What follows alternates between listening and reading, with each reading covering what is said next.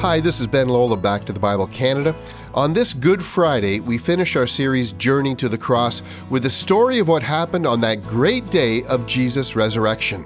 Let's listen now to this special Easter message from Dr. John Neufeld entitled Sunday The Journey Ends with a Shout of Triumph.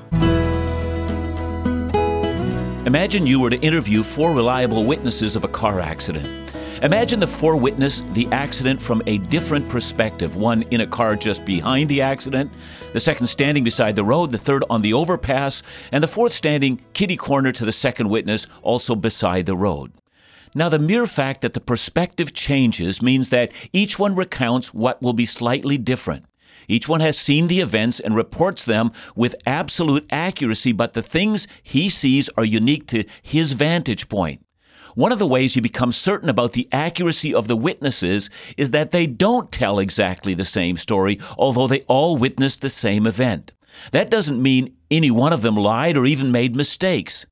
If the events were exactly the same, it wouldn't be an accurate story. It would be collusion. It would mean the four conspired together to give us a consistent account, but then it wouldn't be a true account.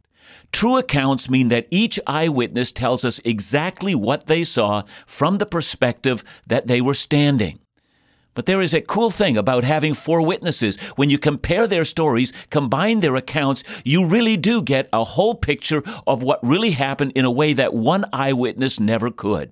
You could reconstruct the events and become absolutely certain that what is being said accurately reflects what actually happened. There are four eyewitness accounts in the New Testament concerning the birth, life, death, and resurrection of Jesus, and we've been following and reconstructing the event called Passion Week. And when you put all these events together, a very clear picture emerges. What emerges is an accurate, historical, non manipulated picture of what Jesus actually experienced during Passion Week. Today I'm going to put together the four eyewitness accounts of the resurrection of Jesus. What we're going to see is what really happened 2,000 years ago. It's not collusion. It's not invented, not made up for the sake of helping people believe the unbelievable, but rather a picture of something that changed the way that we would all see the world. In the last living moments on the cross, Jesus cried out with a loud voice and said, Father, into your hands I commit my spirit. With that, he bowed his head and died. At that very moment, the veil in the temple, that thick, rich, ornamental curtain hiding the covering of the Holy of Holies, was torn in two from top to bottom. There was a great earthquake in the city. The rocks were split as the city of Jerusalem reeled under the outrage of the death of Christ. One centurion, witnessing this phenomenon, cried out, Truly, this was the Son of God. They were a group of women, all that were left of the followers of Christ, who stayed to the bitter end. The disciples had all fled, and there, as the day was wearing on, there on the cross hung the dead, lifeless body of Jesus. It must have seemed barren and cold and overwhelmingly empty. The show was over, everyone was going home. For that group of courageous and faithful women, hope had died that day. The Jesus movement was now officially over. All that was left for humiliated people was to comfort each other, find solace in some way, live through the humiliation to come, and try to get on with their lives. There were a few courageous people left. One was a man named Joseph of Arimathea, a member of the Jewish Sanhedrin and a secret follower of Jesus. Because he had standing in the community, he went to Pilate and asked for the body of Jesus. Pilate gave him permission. Joseph climbed the ladder of the cross and yanked out nails, out of this mangled and lifeless corpse and let it fall in a crumpled heap to the ground. He was joined by another secret follower, also in the Sanhedrin, Nicodemus. Then they took clean linen and wrapped him up carefully, quickly added some spices, and they must have put the body on a cart and brought it to a tomb Joseph had purchased for his family's burial site. No one had ever been laid there before. Since it was almost the Sabbath and the sun was setting, there was no way to prepare the body properly according to all the Jewish burial customs. Joseph simply laid it in his tomb cut out of a rock. Because the way bodies decay without embalming in a hot climate, he no doubt had a stone rolled in front of it until someone would come back after the Sabbath and do it all right.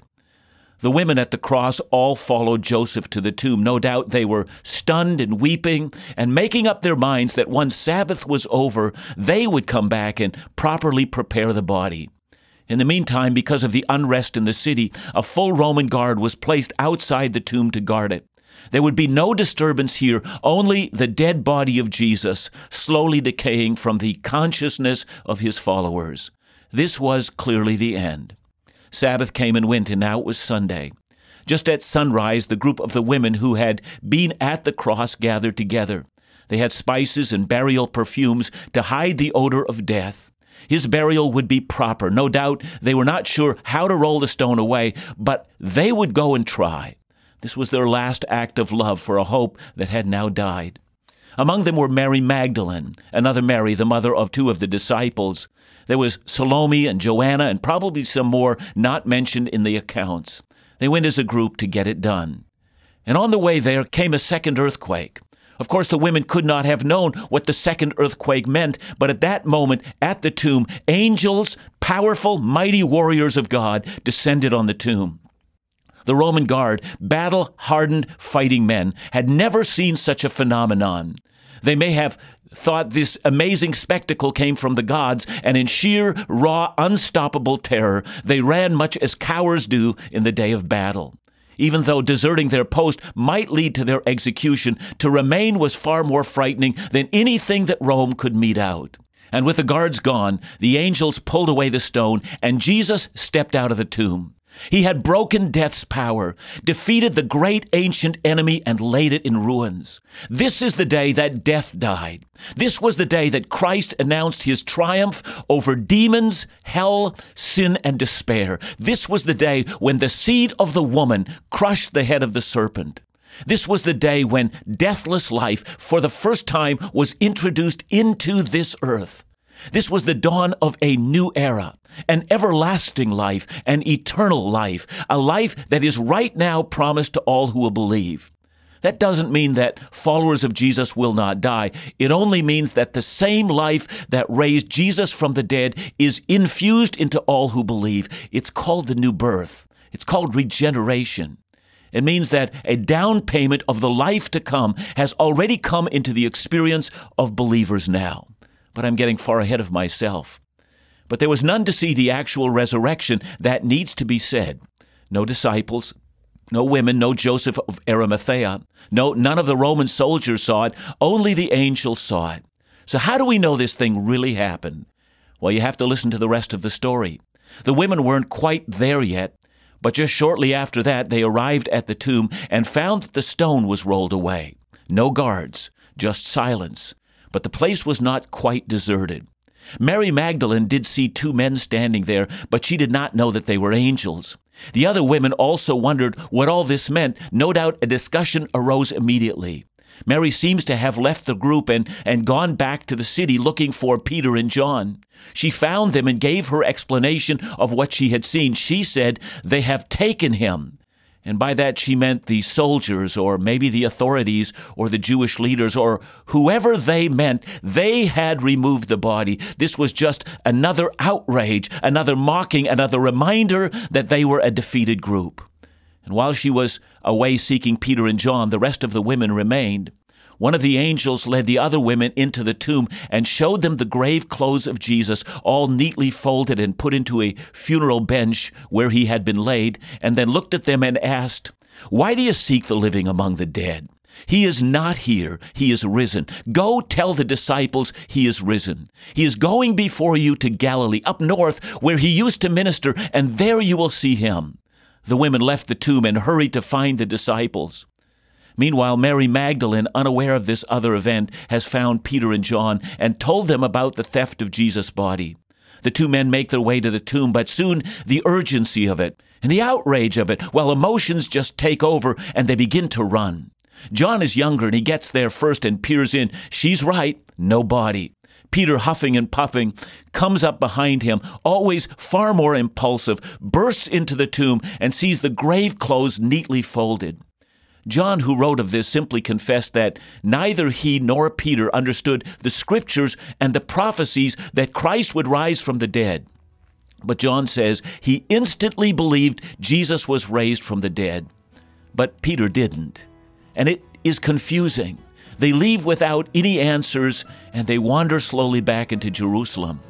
You know, when we come back, we're going to see how confusion and sorrow and the death of hope gave rise to a confident certainty that Jesus Christ and He alone is the only hope for this world. He has conquered over death, and behold, He lives. This introduction has given us a realistic yet vivid picture of what happened on the day that Jesus rose from the grave. Seeing it through the eyes and the perspective of all four gospel writers, we benefit from a greater, more complete picture. But the story isn't over, and after the break, Dr. Neufeld will return to the scene of the empty tomb. There stands Mary for the first encounter of the risen Christ.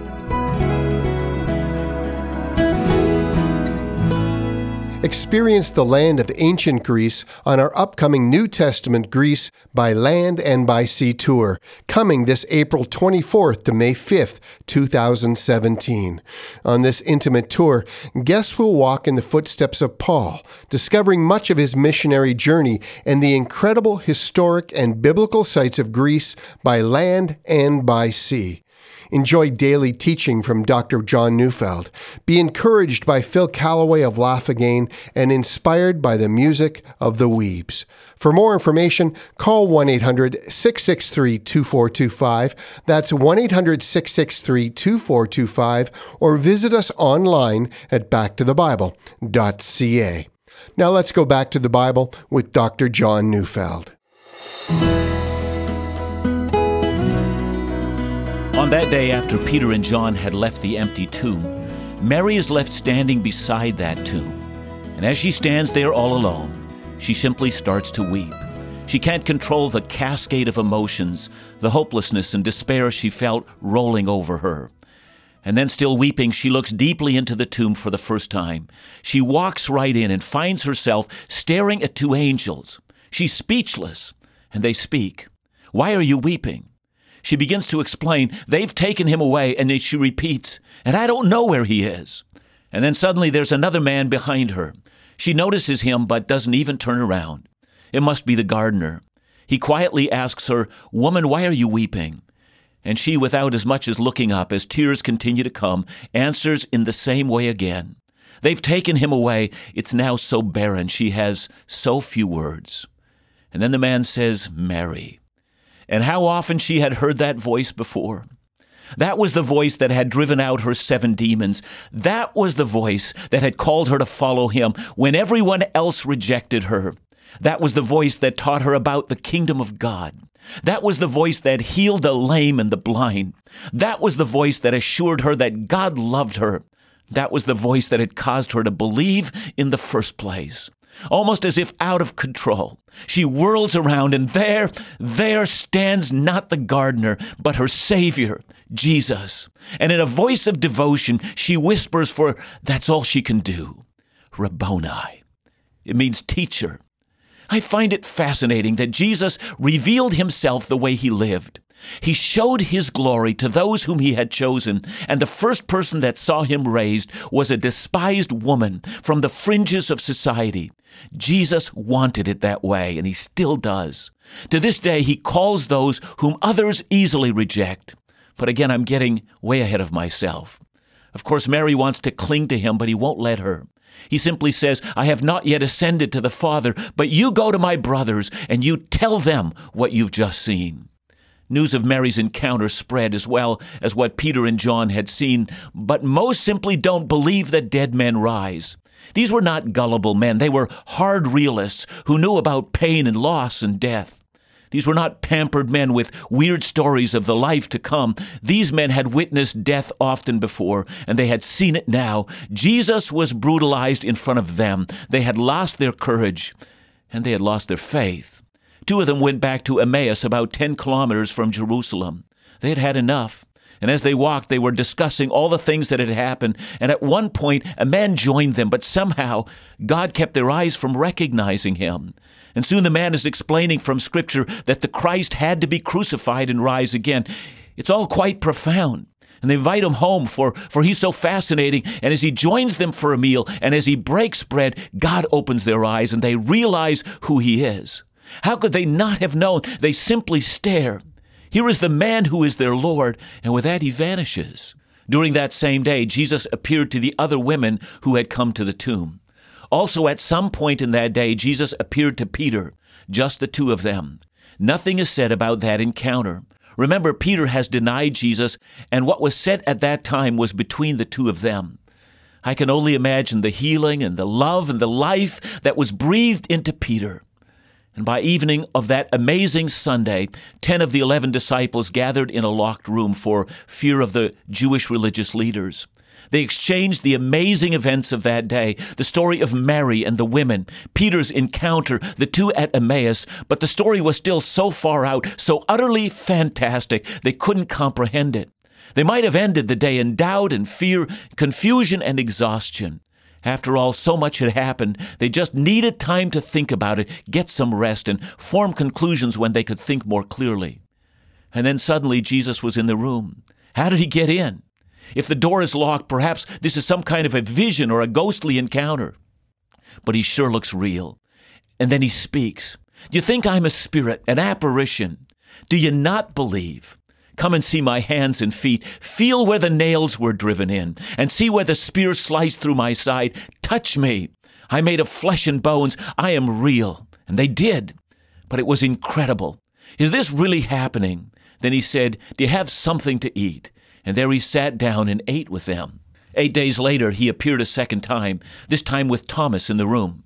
You remember doubting Thomas. He's simply vocal. You guys are lunatics. And with that, he loudly announces, Unless I see the hands and the marks of the nails, unless I place my finger into them and my hand into his side, I will never believe. And again, Jesus enters the room. Go ahead, Thomas. Go ahead. Do what you said you must do.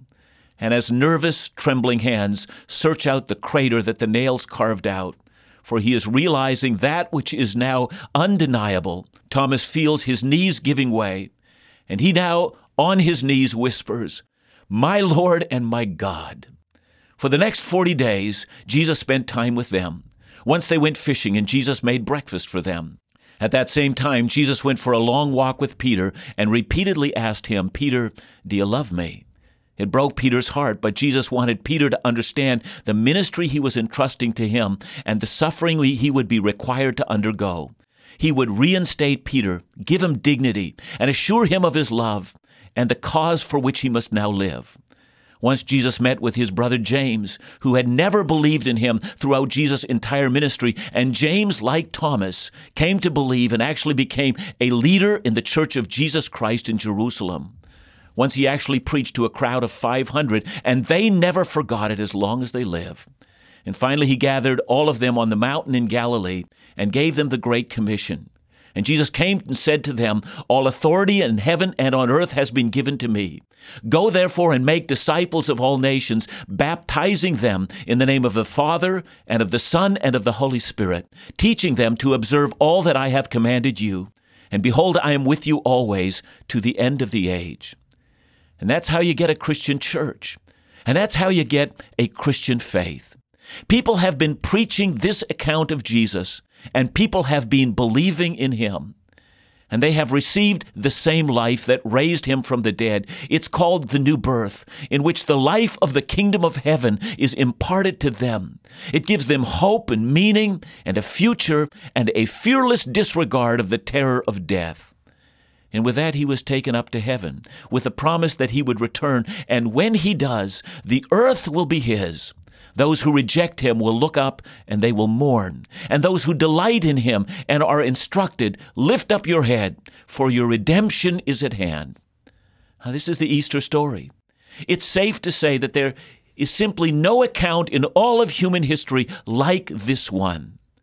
But what you have heard is exactly what happened. It is true for it was witnessed by many, and it was recorded by four eyewitnesses, and it has transformed millions and millions and millions of people for 2,000 years.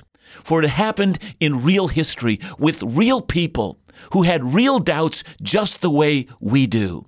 And these real people came to believe, people very much like you. Let me ask you this question Have you ever believed? Perhaps you've never heard this story before the way it's been retold. And perhaps now you're saying for the first time, I understand. I know what this is all about. I know that Jesus is the Christ, and I know that He's the Son of God.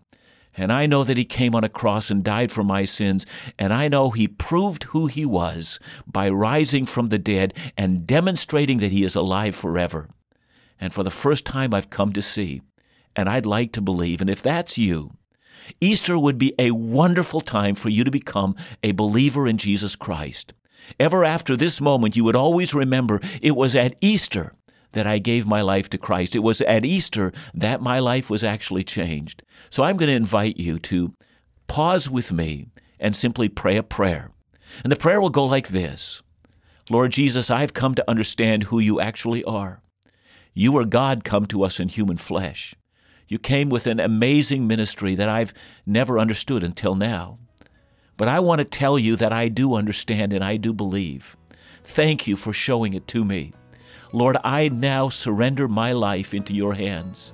Would that same life that raised Jesus from the dead also be infused into me? Here I am. Make me your servant. I ask you, transform my life so that I could take your hand and that you would lead me through this life and also into the life to come. Thank you for the way, the truth, and the life. I believe. Amen. If that's your prayer, I want to encourage you make sure that you find a local church that teaches the Bible and become a part of that. God bless you and have a blessed Easter.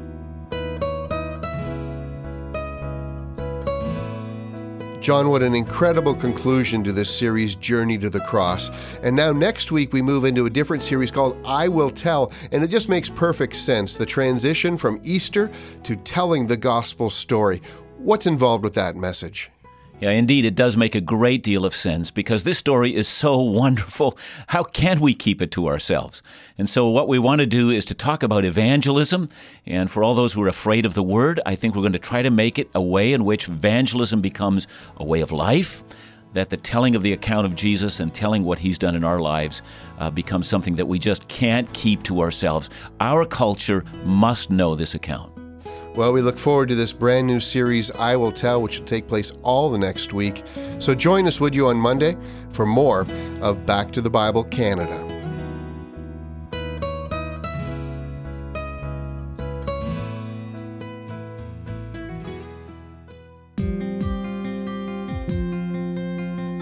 He is risen. He is risen indeed.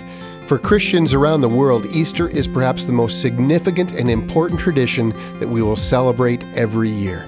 We take the time to remember that Jesus, the one and only Son of God, came to die on a cruel cross so that you and I might have the opportunity for salvation and an eternity with him in heaven.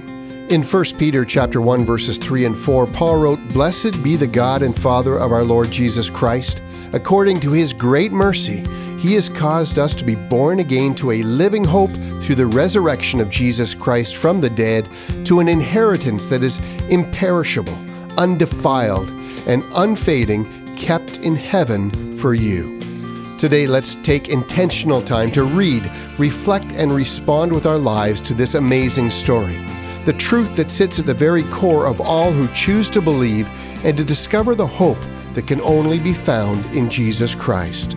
On behalf of Dr. Neufeld and the entire ministry team at Back to the Bible Canada, may this Easter draw you into a deeper and more profound understanding of God's love than you've ever known before. To God be the glory.